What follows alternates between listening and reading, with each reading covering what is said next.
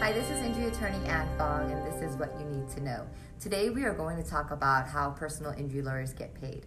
In the state of California, there's different ways to pay a lawyer. Um, when it comes to a personal injury lawyer, it's called a contingency fee. So, what that means is we do not bill you, we do not charge hourly. We only get paid if and when we win a settlement for you. So, if we do not win a case or settlement for you, then we do not charge you a fee. You will never get billed, you never get stuck with anything.